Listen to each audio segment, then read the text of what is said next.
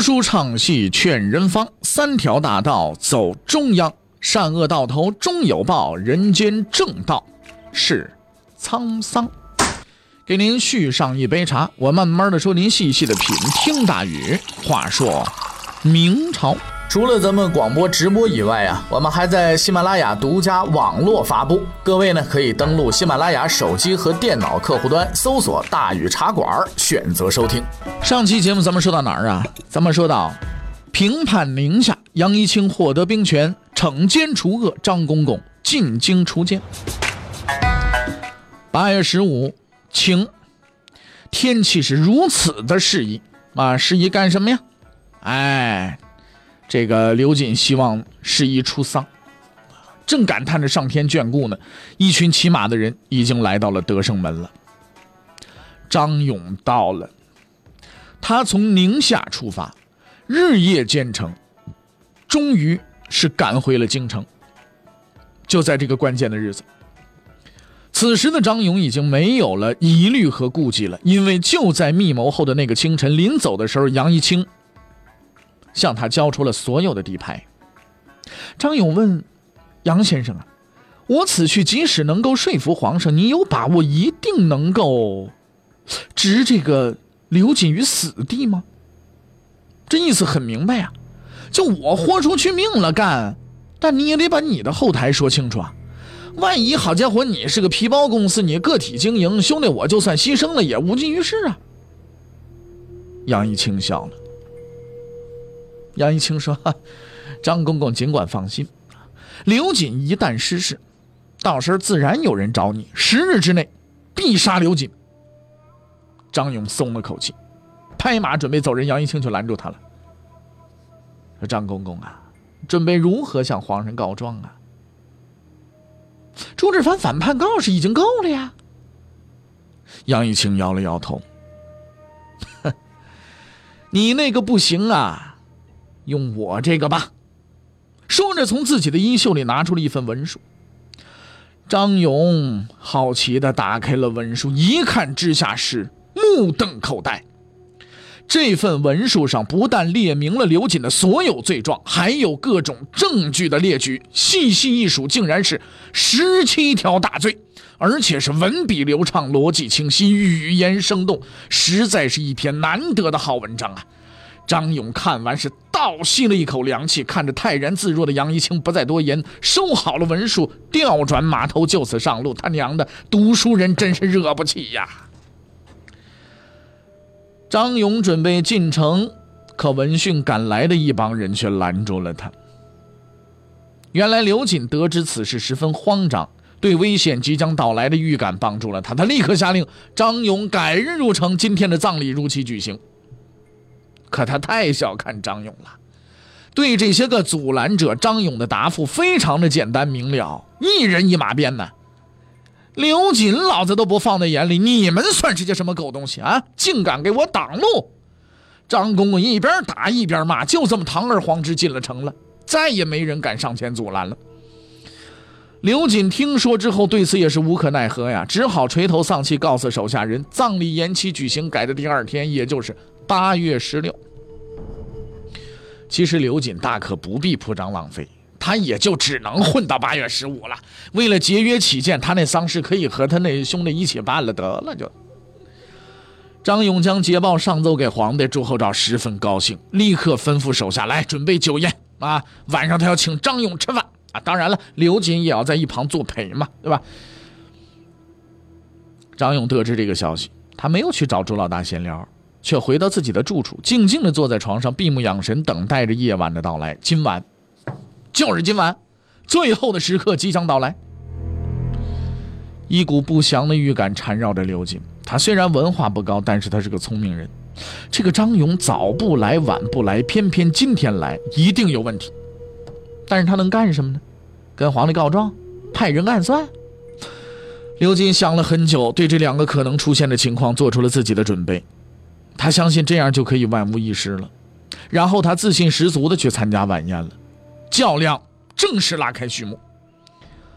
晚宴开始，由朱厚照宣读嘉奖令。他表扬了张勇无私为国的精神，夸奖了他的显赫战功。当然了，他也不忘夸奖刘瑾先生后勤工作做得好啊。两边夸完了啊，一人一颗蜜枣。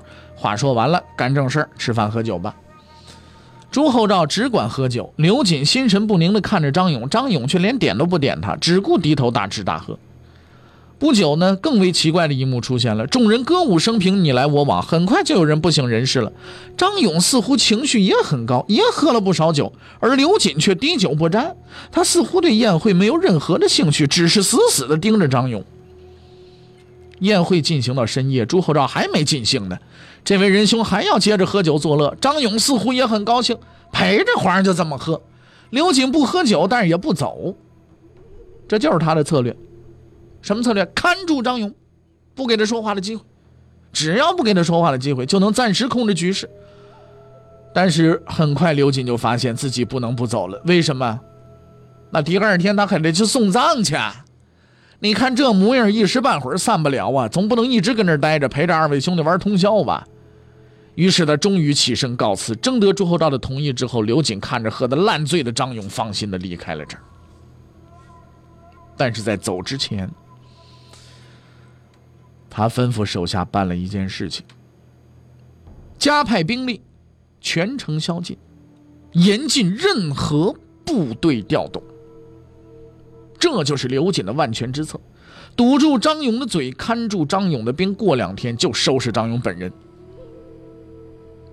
可是刘瑾失算了，他不知道，其实，在这一场混乱的酒宴上，张勇也一直暗中注视着他，因为在这个夜晚，有一场真正的好戏，从他离开宴会的那一刻起，才刚刚的开演。张勇等待了很久啊，当他发现刘瑾不吃不喝，只是呆呆的看着自己的时候，他就已经明白了，这位老兄打算今天跟你耗上了。那张勇心的话，那就耗呗，咱们看到底谁怕谁。在酒宴上行为失态的他，终于麻痹了刘瑾的神经。当他看见刘瑾走出大门之后，那醉眼惺忪的神态立刻荡然无存，所有的智慧和勇气一瞬间都回到了他的身上。动手的机会来了，陛下，我有机密奏报，拼死一搏呀！可这时候喝得七荤八素的朱厚照被这声大喊吓了一跳啊！他好奇地看着跪倒在地的张勇，打开了那封杨一清起草的文书。文书上的罪名，咱们原文就不说了啊。大致呢，包括企图谋反、私养武士、私藏兵器、激起兵变等等等等，反正哪条死得快，往哪条上靠。看见朱厚照认真的看着文书，跪在下边的张勇顿时感到一阵狂喜。如此的罪名，还怕整不死你？可是他等了很久，却一直没有回音张勇纳闷的抬起头，发现那封文书已经被放在了一旁，朱厚照手中又端起了酒杯呀。朱厚照发现张勇看着自己，就笑了笑，说了几句话，就算给张勇一个答复。这是一个载入史书的答复，也是一个让张勇不敢相信自己耳朵的答复，是吧？这些事情不去管他了，改天再说。接着喝。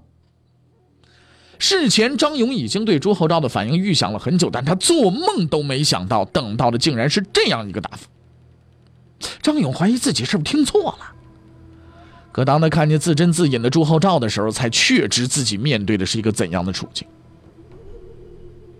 话已经说到这份上了，宫中到处都是刘瑾的耳目。明天一早晨，这番话就会传到刘瑾耳朵里，到时候张勇必是死无葬身之所呀。怎么办？怎么办？张勇慌了。浑身开始颤抖，然而就在这关键的时刻，他想起了半个月前密谋时听到的那句话：“绝不可后退，以死相争。”得了，到这份上了，拼了！他突然脱掉帽子，用力向朱厚照磕头，大声说：“今日一别，臣再也见不到皇上，望陛下保重啊！”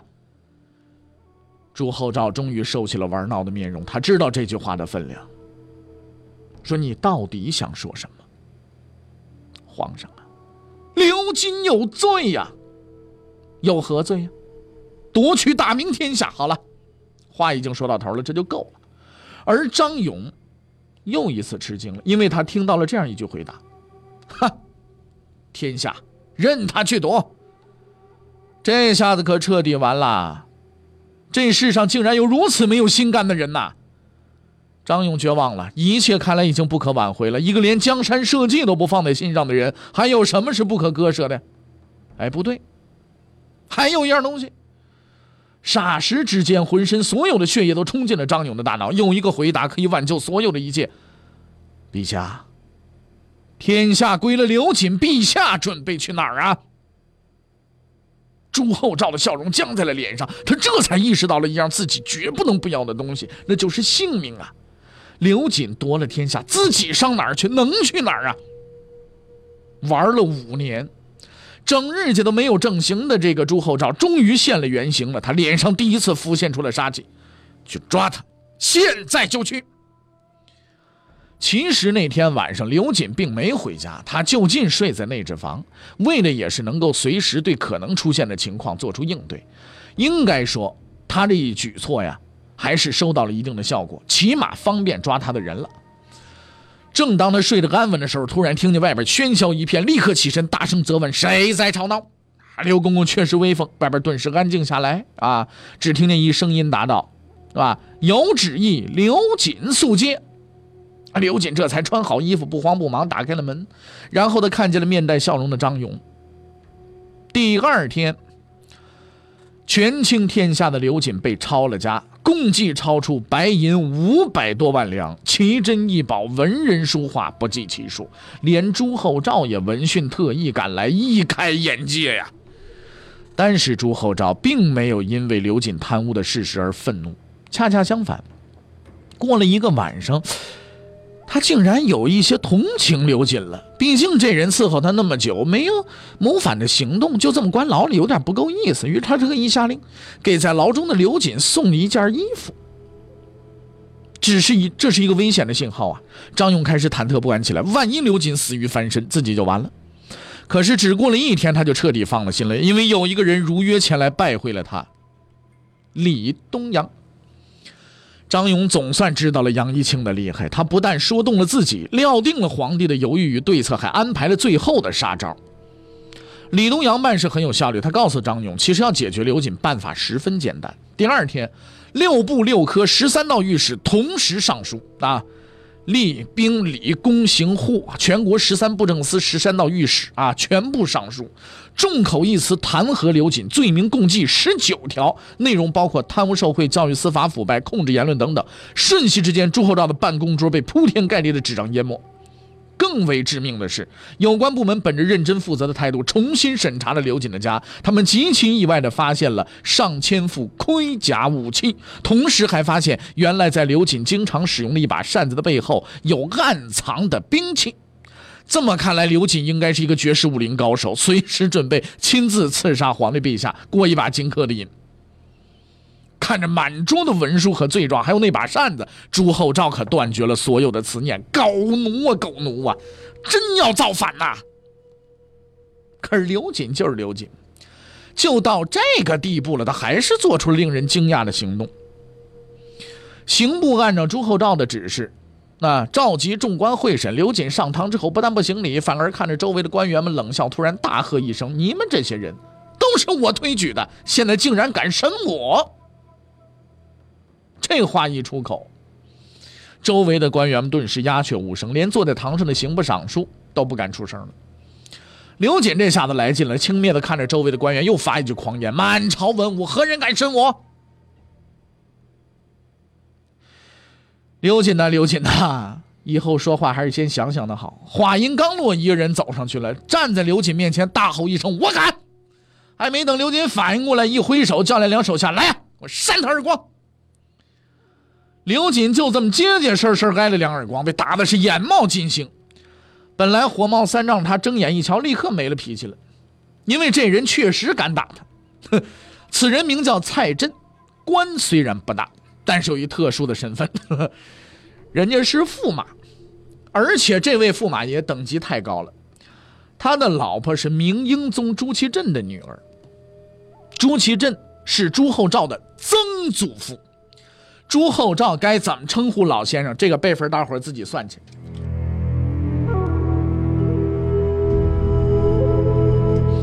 你这就没什么话说的了嘛，对不对？谁不敢？他确实是敢。刘瑾收起了嚣张的势头，老老实实的被蔡振审了一回。经过会审，当然其实也就是他一人审啊，最后得出结论：刘瑾欲行不轨，谋反罪名成立。朱厚照批示处理意见，凌迟处死。刘瑾先生的生命啊，这就算是走到了尽头了。以前有很多人骂他挨千刀的、杀千刀的，现在终于实现了。据说还不止，因为凌迟的标准刀是三千多刀。刘兄弟不但还了本还付了利息。这个凌迟啊，说实在的，真的是最不人道、最黑暗的刑罚。但是用在曾害得无数人家破人亡的刘瑾身上，说实在的痛快啊！因为正义最终得到了伸张。此后呢，刘瑾的同党也一一得到了清算。足智多谋的张彩先生很不幸，陪着刘瑾先生去了阴曹地府，继续当他的谋士。朝堂上下刘党一扫而空。一个月之后，杨一清被调入中央，担任户部尚书。之后不久，接任吏部尚书，成为朝中的重量级人物。焦芳等人被赶出内阁，刘忠、梁楚成为新的内阁大臣。经过殊死的拼搏，正直的力量。终于占据了上风，大明王朝再次回到了正常的轨道上。李东阳终于是解脱了，他挨了太多的骂，受了太多的委屈，吃了太多的苦，等了太长太长的时间，在那些艰苦的岁月里，所有人都指责他的动摇，没有人理会他的痛苦。知我者谓我心忧，不知我者谓我何求啊！李东阳完成了他的事业，实现了他的心愿，用一种合适的方式。与刘健和谢谦相比，他付出了更多。他的一切行为都对得起自己，对得起天地良心。李东阳啊，难为你了，真是难为了。正德七年，李东阳申请退休，获得批准，他的位置由杨廷和接替。四年之后，他于家乡安然去世，年七十。刘瑾这段故事就这么接过去了。其实对于朱厚照而言，刘瑾先是死是活倒也不那么重要，只不过就是换了一玩伴而已嘛，对吧？找谁玩不是玩啊？不久之后呢，他就挑上了一叫钱宁的人。关于这个人呢，咱们就不详说了啊。为什么呢？因为我们在这个呃讲锦衣卫的时候啊，要把钱宁呢也已经都给说的差不多了啊。他身世不详，一路拍马屁上来，大伙儿记住他是个坏人就完了。刘瑾是个老头子，除了百依百顺之外，也没什么长处。钱宁不一样了，那时候年纪还不老，能够紧跟时代潮流，什么玩意儿新鲜就玩什么。在他的帮助之下，朱厚照玩的可是相当的厉害。野史上对这位仁兄的记载很多，也有很多骇人听闻的事情，这里咱们就不采用了啊。毕竟呢，咱们是以这个呃，是吧？貌似说正史为主体，是吧？哎。那么，对于朱厚照兄这么一位有性格的兄弟呢，还是很有必要把他的传奇事事迹呢传扬一下的啊。呃，那么接着我要说这些事情呢，都是朱厚照先生的真人真事儿啊。这个批判吸收，慎勿模仿啊。出了事儿呢，你要是模仿他玩那么玩法，出了事儿呢，我们不负责任啊。首先说是那闻名中外的豹房。是吧？一听到这个名字呢，就是很就产生类似儿童不宜之类的这种感觉。事实上，这豹房呢，就是也确实有点儿童不宜啊。先说明豹房啊，不是包房，豹呢就是豹子的豹啊，金钱豹那个豹，那是朱厚照修的一座宫殿，就在西环门附近。这位老兄每天泡在这儿，所谓三千佳丽云集的后宫也不去。那么豹房里都有什么东西能吸引这位老兄呢？因为这座豹房里啊。不但说养了很多朱厚照从全国各地找来的美女啊、乐工啊，这里还是他的这个啊野生动物园里边养了各式各样的动物，最多的就是豹子。那为什么养豹子呢？哎，你要知道，这可是朱厚照先生经过千挑万选、反复试验才决定的。他经常把野兽养在地牢里，然后把肉啊吊在竹竿上，让野兽来咬。久而久之呢，许多野兽被他玩残了。但是经过仔细观察和科学实践，他发现就这个豹子积极性最高，扑咬动作最凶狠，所以他最喜欢养豹子。有这么个好地方，可以玩音乐啊，玩人、玩动物，朱厚照自然就不愿意走了嘛。那自然就是他高兴的地方了嘛。那么说完了豹子，再说说这个女人问题啊。这个在这方面呢，他名声是很不好的啊。经过多方史料反映，朱厚照先生确实可能啊，经常逛妓院啊。当然了，他是换掉那套上班的黄色的制服才去的啊。基本上呢，不不来这个制服诱惑是吧？而且呢，他也确实比较守规矩啊。就是据说呢，就都给钱不赖账啊。而对于这个家花不如野花香这个法则呢，朱厚照也是颇有心得的。他有他的皇后啊，也有数不清的妃嫔呐、宫女啊。可是奇怪的是呢，朱厚照都没有兴趣啊，嗯，就就就就说实在的比较纳闷啊，就是可能是那几年入宫的妃嫔说这个都跟凤姐是那种差不多啊，或者说朱厚照厌倦了那种按部就班的生活啊，这个做一些事情的时候是不是啊？这个为爱情鼓掌的时候是吧？啊，周围还得有人在那记录多长时间做的是。哈，是不是是不是啊？这个事情是吧？啊，这不太不太好啊。于是他就做出了一项理学家们瞠目结舌、老头子们叹气，甚至他的祖辈们都想都不敢想的事情。他不喜欢年方二八、刚选入宫的这些个少女，他喜欢就是结过婚的。这个本民族的看厌了呢，就挑少数民族的。反正总之就跟别人不一样就是了啊。比如当时这个延绥总兵马昂。因为在任的时候出点事儿，官儿被免了。这位仁兄呢比较无耻啊，灵机一动把自己妹妹送宫里去了。本来没什么奇怪的，问题在于他这个妹妹啊结过婚，而且丈夫健在。朱由照非但不不感到有什么问题，反而照单全收。哎呀，高兴啊！没过多久把马昂找来，听说你小老婆挺漂亮是吧？马昂高兴了，哎呀，皇上喜欢我就给是吧？于是马昂小老婆就进了宫了。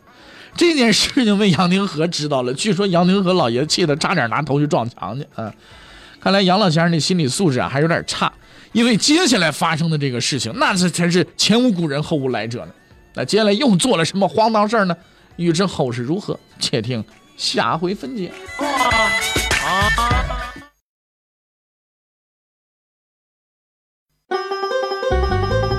各位，你想跟大禹交流吗？你想跟大禹辩论吗？你想给大禹指出错误吗？来微信吧，微信搜索订阅号“大禹茶馆”，哎，就能实现了。记住啊，宇是宇宙的宇。